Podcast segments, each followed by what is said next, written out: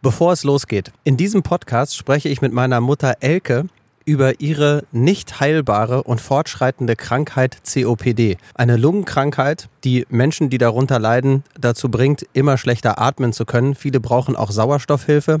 Meine Mutter hat mehrere Krankenhausaufenthalte hinter sich, auch andere schwere zusätzliche Erkrankungen. Und in dieser schwierigen Lage, dass wir jetzt mittlerweile wissen, dass sie bald sterben wird, war ihr Wunsch, dass etwas bleibt von ihr.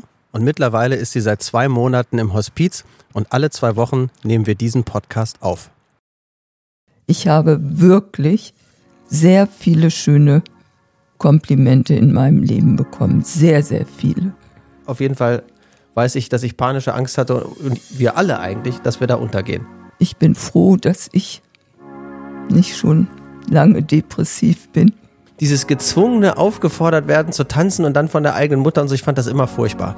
Die ganze Sache hat so drei, vier Stunden gedauert und es war schon sehr bedrohlich. Oder ist sie ein reeller Wunsch, von dem du denkst, das würde ich mir eigentlich gerne nochmal erfüllen? Aber das hat ja mit dieser Endgültigkeit zu tun, Tim. Weil aus meinem Leben wäre ja nichts geworden, wenn ich nicht irgendwie beim Radio gelandet wäre. Ich war schon 50 Jahre alt und äh, fast 50 und habe nochmal die Liebe meines Lebens getroffen. Ja, du stehst neben Kylie Minogue am roten Teppich. Mehr kann nicht kommen.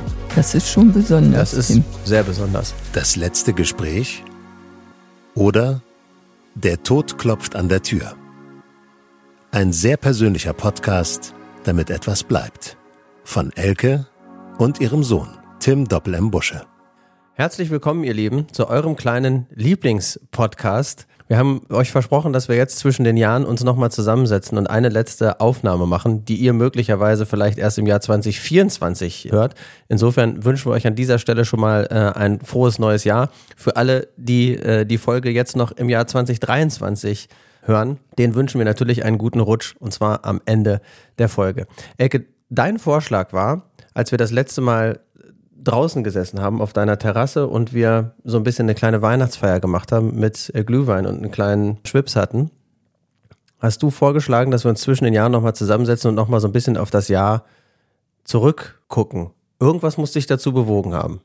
Nein, ich habe nur gedacht, wir haben ja immer so einen 14-Tage-Rhythmus und warum sollen wir den unterbrechen? Und ich habe gedacht, dass es ein guter Anlass ist, kurz vor Silvester nochmal einen kleinen Podcast zu gestalten. Bevor wir dann äh, so ein bisschen auf das Jahr zurückgucken, müssen wir erstmal die positiven Dinge erwähnen. Weihnachten ist durch. Wir hoffen, dass ihr alle ganz, ganz tolle Feiertage hattet mit euren Liebsten. Und wir hatten das große Glück, dass ich Elke tatsächlich an Heiligabend, wann bin ich gekommen? Um 15 Uhr? Ja. Um 15 Uhr habe ich Elke abgeholt mit dem Rollstuhl. Das, wir wohnen ja hier direkt um die Ecke, sind dann zehn Minuten im strömenden Regen zu uns nach Hause gegangen und du warst insgesamt, glaube ich, fast zwei oder zweieinhalb Stunden da und hast mit Bescherung machen können und all sowas. Wie ging es dir in der Nachbetrachtung? Also Weihnachten mit der Familie zu verbringen, ist, glaube ich, für jeden, oder sage ich mal, für mich ist es ein Highlight und ich war sehr beseelt, dass ich dabei sein kann, konnte, weil wenn man noch kleine Kinder in der Familie hat, so wie ich mit meinen beiden jüngsten Enkeln, und dann eine Bescherung erlebt, das ist schon wunderschön. Und mir hat es auch ein bisschen die Tränen in die Augen gejagt. Erstmal bin ich sowieso ein sehr emotionaler Mensch. Und dann, dass ich dabei sein konnte, das war wirklich sehr, sehr schön für mich. War nicht nur schön für dich, war, glaube ich, schön für uns alle. Trotzdem habe ich so danach gedacht, so manchmal kann man sich vor seinen Gedanken ja gar nicht retten. Irgendwie so, ja, war das jetzt das letzte Mal, dass wir halt gemeinsam Weihnachten gefeiert haben oder war das irgendwie nicht das äh, letzte Mal? Und dann ist mir aufgefallen, dass ich das, glaube ich, vor zwei Jahren und auch im letzten Jahr auch schon gedacht habe, dass wir wahrscheinlich nicht nochmal gemeinsam Weihnachten äh, feiern. Und insofern bleibe ich jetzt einfach mal guter Dinge, dass du nächstes Jahr Weihnachten auch immer noch dabei bist Du selber machst dir aber so ein bisschen Sorgen, vielleicht können wir das auch einmal ganz kurz beleuchten, dass du eigentlich vielleicht im Hospiz jemanden den Platz wegnehmen könntest, weil es, sagen wir mal, du bist jetzt seit zwei Monaten hier und es geht nicht zu Ende. Und du hast ein bisschen schlechtes Gewissen eigentlich. Also mein Zustand hat sich ja nicht verschlechtert. Er ist aber kontinuierlich schlecht, sage ich mal so. Aber ich habe nun nicht das Gefühl, dass ich morgen sterben werde. Und dann erlebt man natürlich auch einige andere Bewohner und da merke ich, dass die Krankheit rasanter voranschreitet. Und dann kriege ich schon mal zwischendurch ein schlechtes Gewissen, dass ich denke, oh, nehme ich jetzt jemanden den Platz weg, der es vielleicht nötiger hätte, hier zu sein. Und da, ja, und dann hat man nicht nur ein schlechtes Gewissen. Ach, wie soll ich das sagen? Das wollte ich euch sowieso schon immer erzählen. Hm. Ich habe immer über die Krankheit gesprochen und auch die Folgen und auch die Nebenwirkungen und was ich alles noch damit zu tun habe, aber worüber ich nie gesprochen habe, ist, dass ich auch selten, wirklich selten, aber ab und zu habe ich auch so ein Depri-Tag, also eine kleine Depression. Und das hatte ich jetzt auch nach Weihnachten. Ich beschreibe euch das mal. Mhm. Dann denke ich zum Beispiel an das Meer. Und ich wünsche mir, dass ich das noch mal sehen könnte. Und dann habe ich das Gefühl, oh, ich will es auch riechen können. Mhm. Im nächsten Moment denke ich, ich möchte in den Bergen sein. Mhm. Nochmal einen Sonnenaufgang in den Bergen erleben. Und dann schweifen deine Gedanken weiter und du gehst auf eine lange Reise. Mhm. Und dann musst du irgendwann heulen. Und egal, wer mich anspricht oder was auch passiert, ich kann nur heulen. Das geht dann so zwei, drei Tage und dann ist aber auch wieder gut. Und wie ich schon gesagt habe, sowas habe ich selten. Andere, die mit dieser Krankheit kämpfen, sind ja auch andere Menschen und haben anderen Charakter. Ich bin froh, dass ich nicht schon lange depressiv bin, weil ich ja auch oft sehr alleine bin. Aber ja, das wollte ich nicht auslassen und das gehört auch zu dem vergangenen Jahr und deshalb erzähle ich es euch heute. Kannst du nochmal, also weil ich, das höre ich ja auch jetzt so zum, zum ersten Mal in der Form, kannst du da beschreiben, ist das eher so eine, wie nennt man sowas, so eine stille Sehnsucht, die in dir drin ist, weil du für dich weißt, eigentlich ist das nicht mehr möglich und deswegen hast du diese Sehnsucht? Oder ist sie ein reeller Wunsch, von dem du denkst, das würde ich mir eigentlich gerne nochmal erfüllen, weil Zweiteres ist ja möglich, wenn es aber quasi in Anführungsstrichen nur die Sehnsucht ist, dann ist das ja quasi so eine Art Metapher für, ich weiß, dass ich in meinem Leben einfach nicht mehr alles machen kann. Ja, das ist schon genau das Erste, was du gesagt hast. Zu wissen, dass ich bestimmte Dinge nicht mehr machen kann. Ich weiß, dass ich mir so einen Wunsch erfüllen könnte, noch einmal ans Meer. Das ist es aber nicht. Mhm. Es ist einfach, äh, so eine Endgültigkeit, dass ich sehr, sehr viele Dinge nicht machen kann. Und damit habe ich ja auch leben gelernt in den letzten zehn Jahren. Aber manchmal überkommt es dich und dann, ja, heute bin ich auch am Wasser gebaut. Ich muss jetzt auch gleich heulen, weil es fällt mir auch schwer, darüber zu sprechen. Das kann ich total verstehen. Ich glaube, was aber wirklich viele Menschen interessiert, das hat gar nichts speziell mit dir ähm, und deiner persönlichen Situation zu tun, aber zumindest in der Rückbetrachtung auf das Leben. Ganz viele Menschen sagen, ja, ich würde mich auch selbst auf jeden Fall dazu zählen, man möchte im Leben möglichst viele Dinge erlebt haben, um irgendwann, wenn man in deiner Situation ist, auf das Leben zurückzugucken und daraus zu zehren, was man alles erlebt und, und gemacht hat. Ist das eine Genugtuung in deiner Situation, dass du auch denken kannst, naja, ich habe halt ganz, ganz viele Dinge gemacht und ganz, ganz viel Schönes erlebt und die Welt gesehen, äh, ein Kind gekriegt, äh, mich selbstständig gemacht, erfolgreich einen Laden geführt. Sind das Sachen, die einen in dem Moment schon so eine Art Halt geben oder spielt das dann gar keine Rolle mehr, weil man weiß, in Zukunft kommt sowas einfach nicht mehr? Ja, also wenn du wirklich so einen Depri-Tag hast, dann denkst du an sowas nicht. Dann, ja, willst du eigentlich nur heulen und mit dir alleine sein. Aber dann, wenn das vorbei ist, dann bist du natürlich total stolz auf das, was du erreicht hast. Und ich blicke wirklich gerne auf mein Leben zurück und ich vermisse auch eigentlich nichts. Aber das hat ja mit dieser Endgültigkeit zu tun, Tim. mein Leben wird zu Ende gehen und bestimmte Dinge, die andere so, ja, wie sich aufs Fahrrad setzen und Mhm. einmal kurz durch die Stadt fahren. Also, ja, ich kann da tausend Dinge nennen. Ja, diese Endgültigkeit zu begreifen und auch hier weiter zu leben, das ist manchmal sehr, sehr schwierig. Mhm.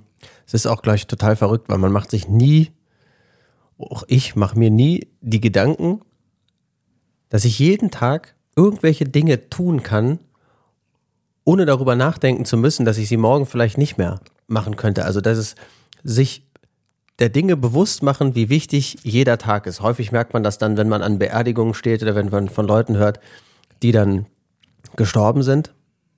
Aber ich selber gehe auch nie vor die Tür und denke, boah, geil, dass ich jetzt heute mich nochmal aufs Mountainbike schwingen kann. Ich freue mich natürlich darauf, aber dass es halt auch irgendwann mal das letzte Mal sein wird, sich das jedes Mal intensiv klar zu machen, dann weiß man das vielleicht einfach auch noch mehr zu schätzen. Ja. So, weil viele Dinge sind so normal für einen selbst. Also, ich habe mir auch ein bisschen Gedanken gemacht, Elke, wie wir diesen Rückblick gestalten können. Und dann fiel mir irgendwann ein, dass es ein ganz tolles Spiel gibt. Das hast du mir sogar mal empfohlen, als du noch gearbeitet hast bei Bed and Breakfast. Da standen diese Spiele, glaube ich, immer auf dem Tresen, wenn du dich vielleicht erinnerst. Gesprächsstoff heißt dieses, äh, heißen diese Spiele. Hier hat man so Karten mit so Fragen, wo man mal so ein bisschen tiefgründig in sich wühlen kann.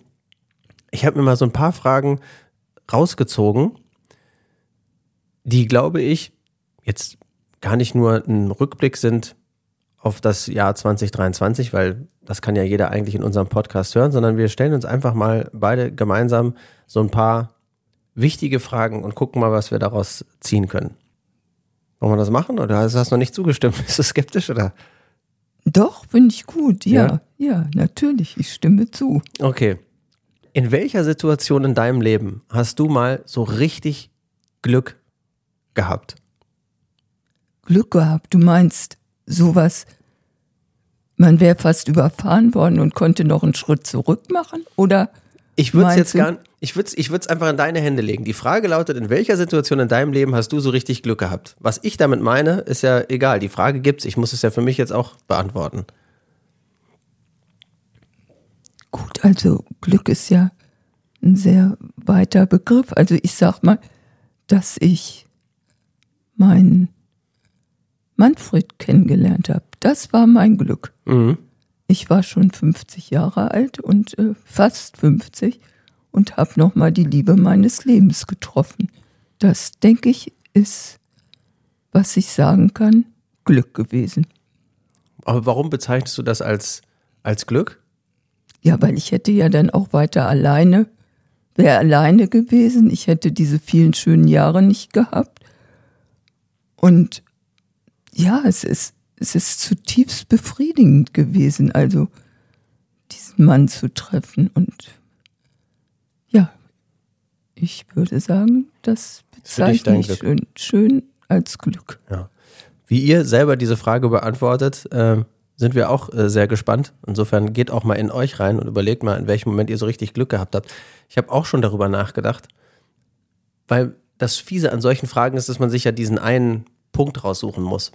Und ich glaube, der Moment, in dem ich wirklich Glück gehabt habe, weil aus meinem Leben wäre ja nichts geworden, wenn ich nicht irgendwie beim Radio gelandet wäre.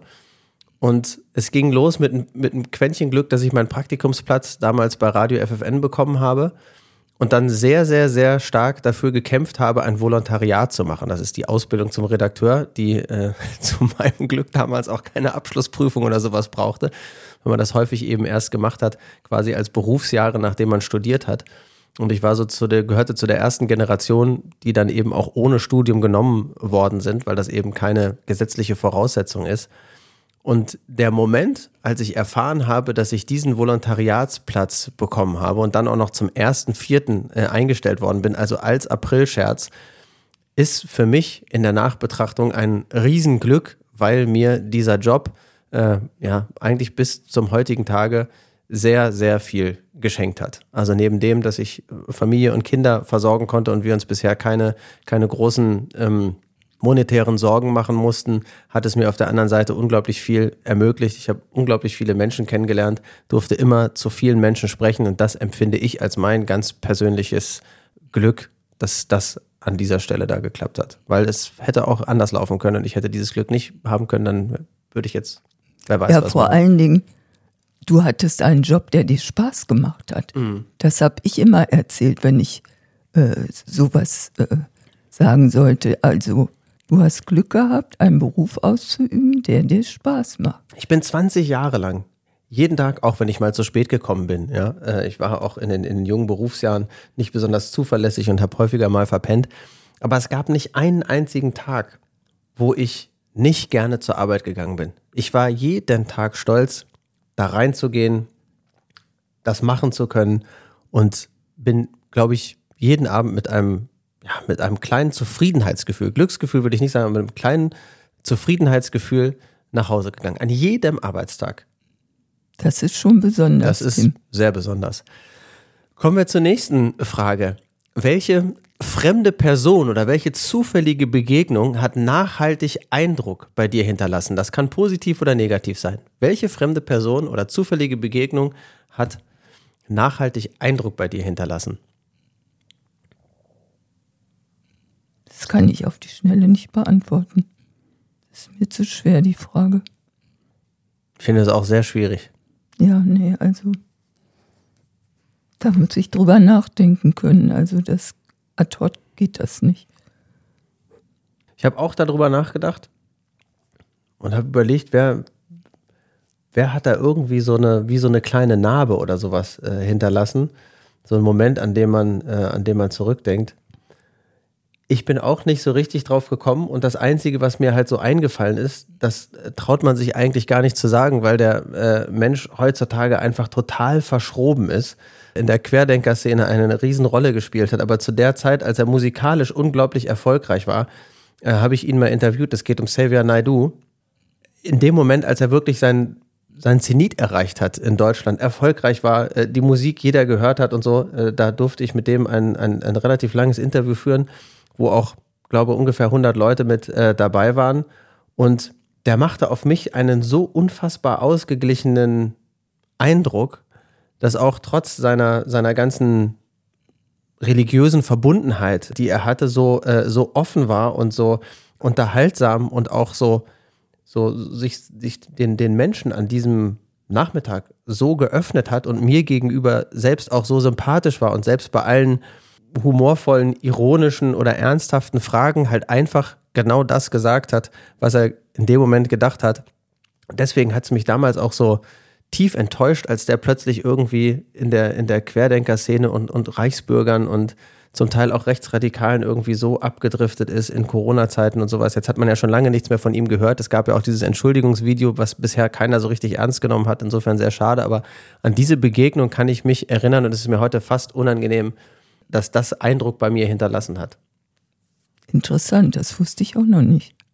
Ja, und die, die andere, mit der hatte ich eigentlich gar nicht großartig lange äh, Kontakt, aber das war so der erste Moment als, als junger Auszubildender, als man Kontakt zu einem, zu einem Superstar hatte. Das war die Bravo Super Show ähm, in der, ich weiß gar nicht, wie die Arena damals hieß, ob TUI Arena oder so. Und da war ich Reporter am roten Teppich und da habe ich 30 Sekunden mit Kylie Minogue gesprochen, die ja irgendwie 99 auch immer noch ein Riesenstar war und körperlich halt einfach winzig.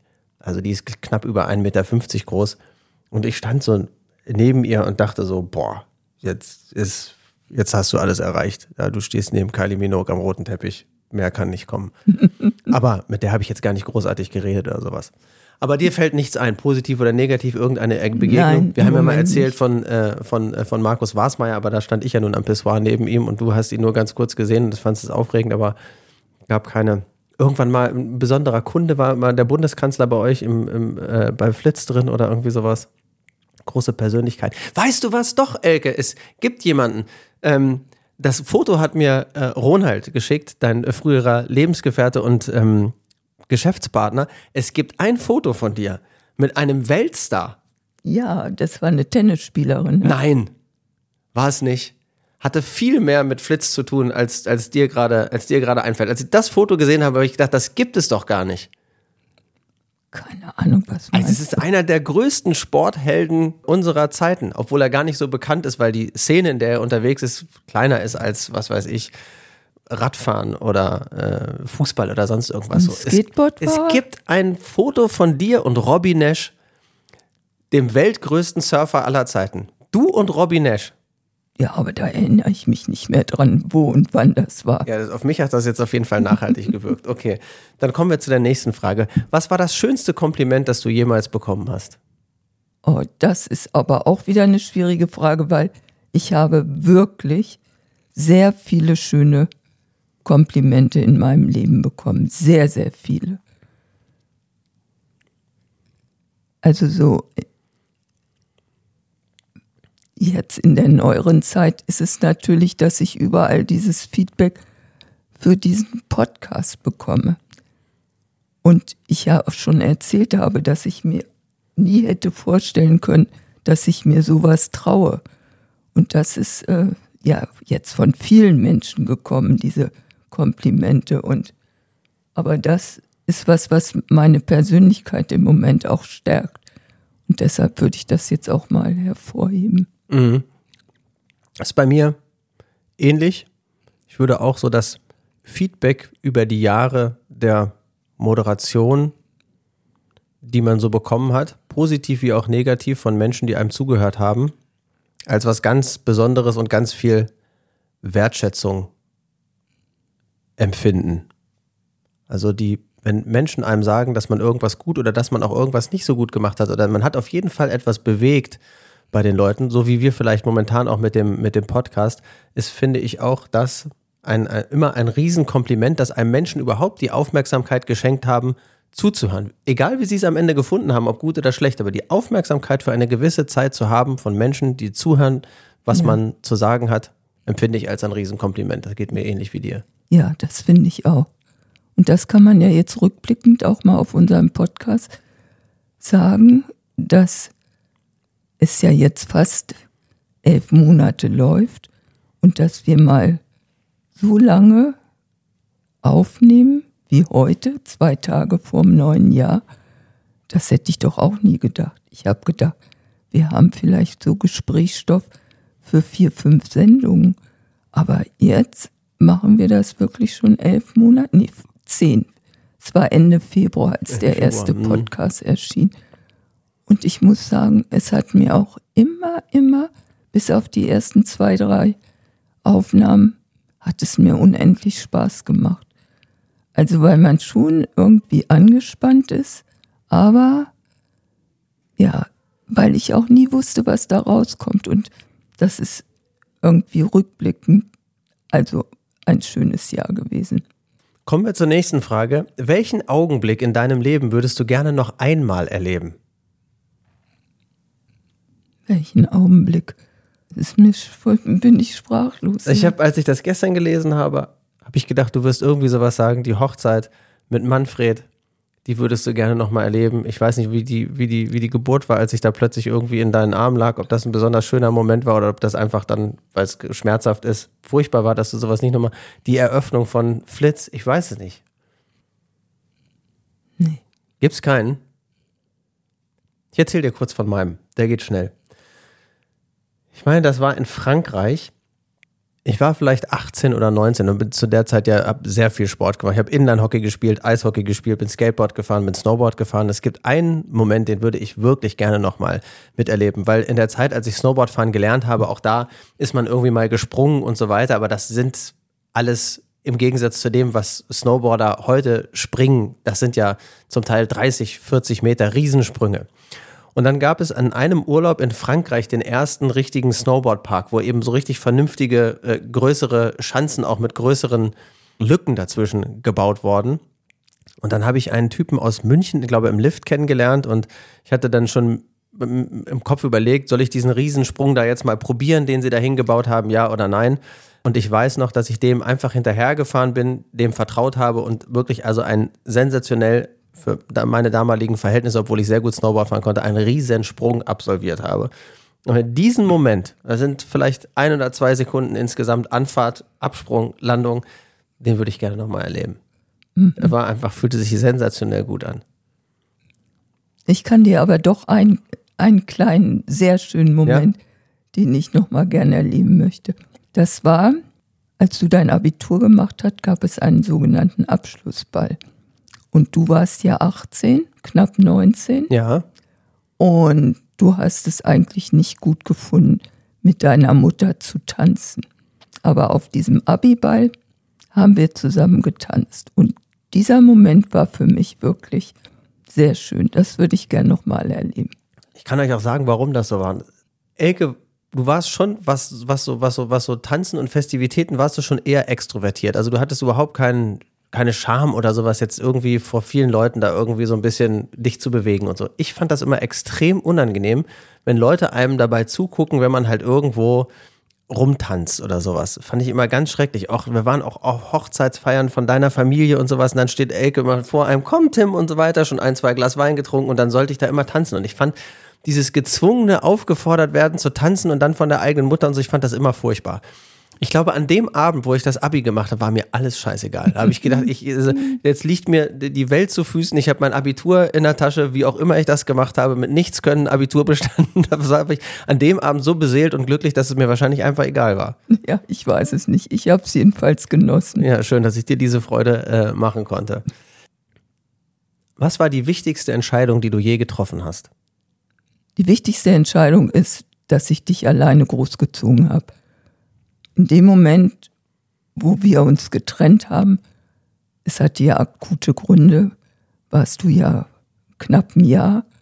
Und diese Entscheidung, also dich alleine großzuziehen, das war das Beste, die beste Entscheidung, die ich hatte. Und weißt du, was abgefahren ist?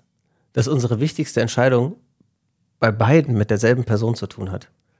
Das ist, bei dir war es dann ja eben die Trennung von meinem, äh, von meinem Vater.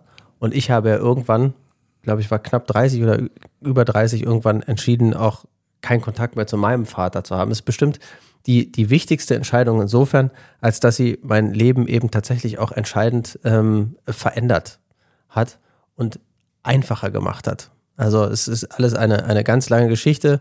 Es ist, hat auch gar nichts mit, mit, mit Hass oder sowas zu tun, aber es hat mein Leben einfach um eine, um eine Belastung äh, in meinem Kopf weniger gemacht und das also das bereue ich bis heute nicht und schon abgefahren, dass diese wichtige Entscheidung am Ende mit der gleichen Person zu tun hat bei uns, bei uns beiden. Ja. Schon krass. Was ist deine liebste Erinnerung?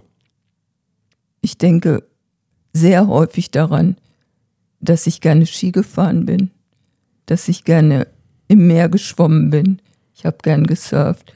Und wenn ich so rückblickend an schöne Dinge denke, dann hat das immer sehr viel mit Sport zu tun.